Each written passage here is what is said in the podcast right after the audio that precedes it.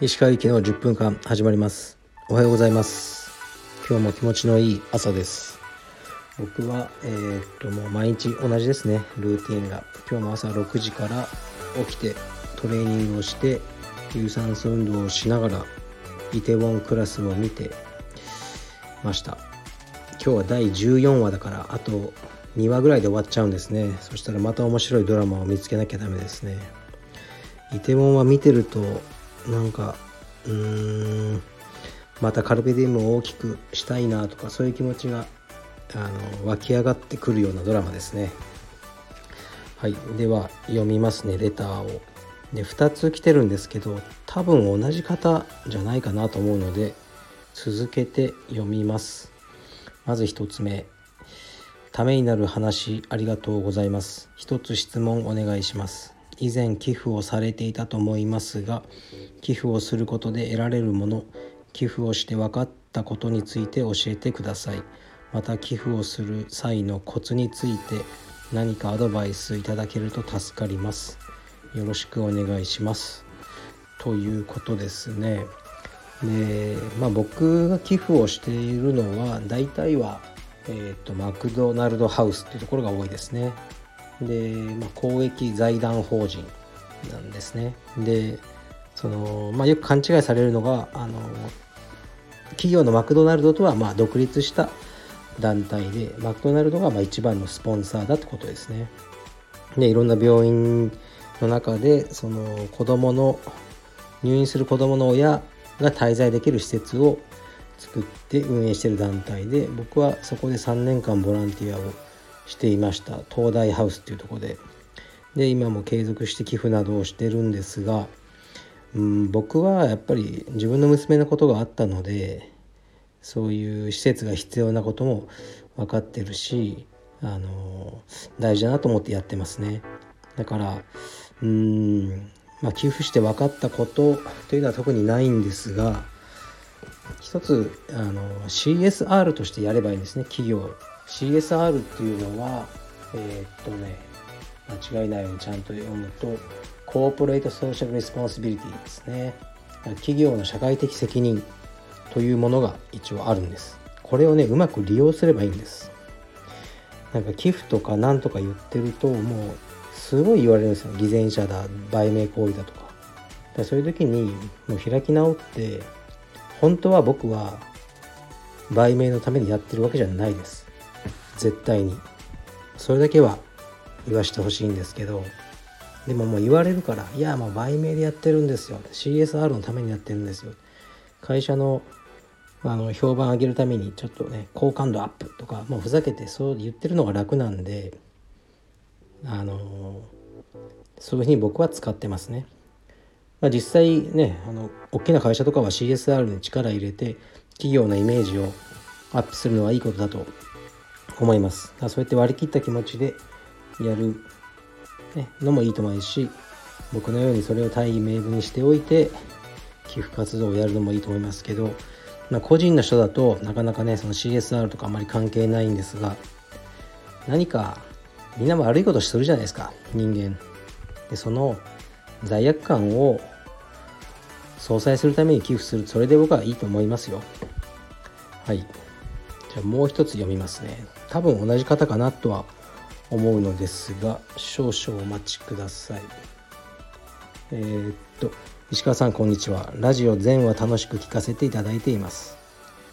内容は長くなってしまうので割愛させていただきますが自分の行いのせいで息子を幸せにしてあげることができなかった父親です。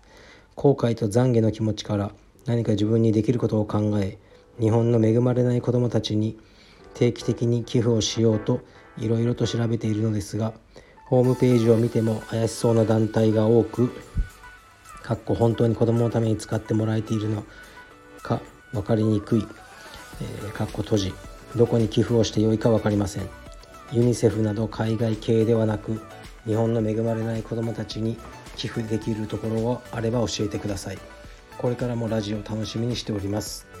ということですね。うんまあねちょっと残念なことがあったようですが、まあ、その罪悪感をねあの寄付でっていうのもねもう僕はそういうのありだと思うんですよ。もうねその子供さんとの関係取り戻せないんだったら仕方ないじゃないですか。それでこの方の気持ちが楽になるなら何かそういう寄付とかあのするのもいいと思いますね。そういうふうに思わない人もいると思うんで僕はまあ立派だと思いますけどね。で僕の場合は寄付はもう病気の子供って限ってやってるんですねいろいろ。マクドナルドハウスにしたりあとまあ年末にクリスマスプレゼントを東大の病棟に届ける。っていうのをもううん78年やってるんですよね。で僕の収入に対してある割合でそのプレゼントをしていこうと。僕の収入が増えればプレゼントも豪華になっていくというのが僕の収入を増やす大きなモチベーションの一つですね。で、うん、まあ寄付はもう自分のためにやるでいいと思うのでこの人と僕もね何も一緒なんですよ。ででもね誰かを助けるっていうことは他は助けないってことなんですよね。単純に言うと。だから寄付って結構あのそういう意味で残酷なんですよね。寄付活動してますとか僕書くといろんな団体から来るんですよ。お願いが。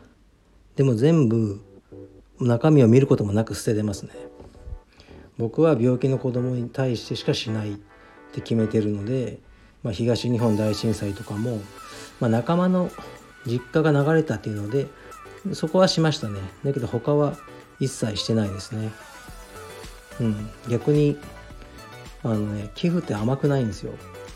だからその大あの大震災があった年は全部寄付がそっちに行っちゃってマクドナルドハウスとか病気の子供にお金が集まりにくかったんですね。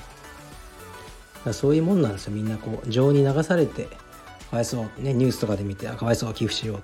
ほとんどの人はそうじゃないですか。僕はそうなりたくないのであの病気の子供って限定してやってるんですね。であの、まあどういうところにしたらいいかっていうのは自分で調べればいいと思いますよ。ちゃんと。確かにはね怪しいところも多いんですよ。で僕は一回アマゾン杉江君を、えー、っと道場に招いてチャリティーセミナーやったんですよね。でその時はマクドナルドハウスじゃないところにしようと思って自分でいろいろ調べてえー、っとね代々木にある小熊園っていうとこあるんですよ。でそちらに自分で行ってそれはあの例えばね呼吸器とかついてると心臓とか肺とか悪くて幼稚園預かってもらえない場合が多いんですよ。やっぱりね先生たちもね保あの保育士さんも看護婦さんじゃないから分かんないじゃないですか。ででもかわいそうじゃないですか。だから代々木のあるねその施設で子供を預かって保育園のようなねと病気心臓病に特化してるんですけど子供を預かるって施設があってでそこにいきなり行ってあの寄付したいんですけどって言ってあの園長先生びっくりしましたけどね。でお話しさせてもらって。そしたらやっぱり園長先生もお子さんを心臓病で亡くされててでその思いであのやってらっしゃるんですね。でこういろいろ見学とかしてで自分で納得してそこに寄付をさせていただいたではありますね。だから何かもし自分が一番こう気になるところを自分で調べて納得あのネットだけじゃなくて調べてみればいいんじゃないでしょうか。うん。そう。やっぱね結構ねその、まあ、詐欺とかもなくはないんですよね。で僕もね これ本当に。僕は本当にそんなにね激切れしてないですけどここ10年で一番激切れしたのは何ですかってなんか聞かれたことがあるんですよね。それはあの心臓移植が必要な女の子に、ね、3億円ぐらい必要なんですよ。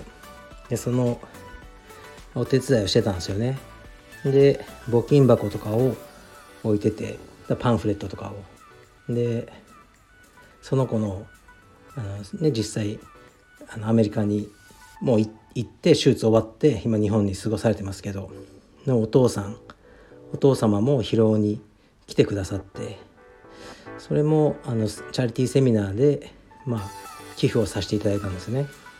でそのパンフレットを置いてたらその当時はあのあのね柔術以外の団体にある格闘技の団体に場所を貸してたんですよ。場所貸しみたいな。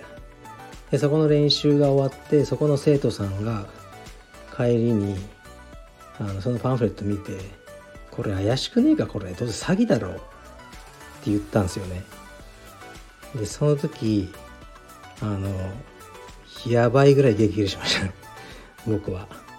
で彼らはその日で終わりになりました。疲労に来るのは。でもうん。もう常になんか寄付活動とかそういうのやってると見えない暗闇から石みたいの投げつけられるんですよね。うん。だからやっと見つけたぞってこういうやつらかと思ってお前の顔一生忘れねえぞと思ってまあいろいろと 浴びせましたけど。あの、まあ、覚悟を持ってやるべきですね。はい。で最後はさ 宣伝宣伝じゃないけどやっぱりね企業もいろいろとね頑張ってるんですよ。まああのー、青山道場の自動販売機は皆さんがジュースを買う買うたびに、あのー、1本につき10円、えーと、マクドナルドハウスに寄付される機能が備わっております。そう。だからねあのジュースはコンビニで買わないで道場で買ってください。それだけです、じゃあまた今日も頑張っていきましょう。失礼します。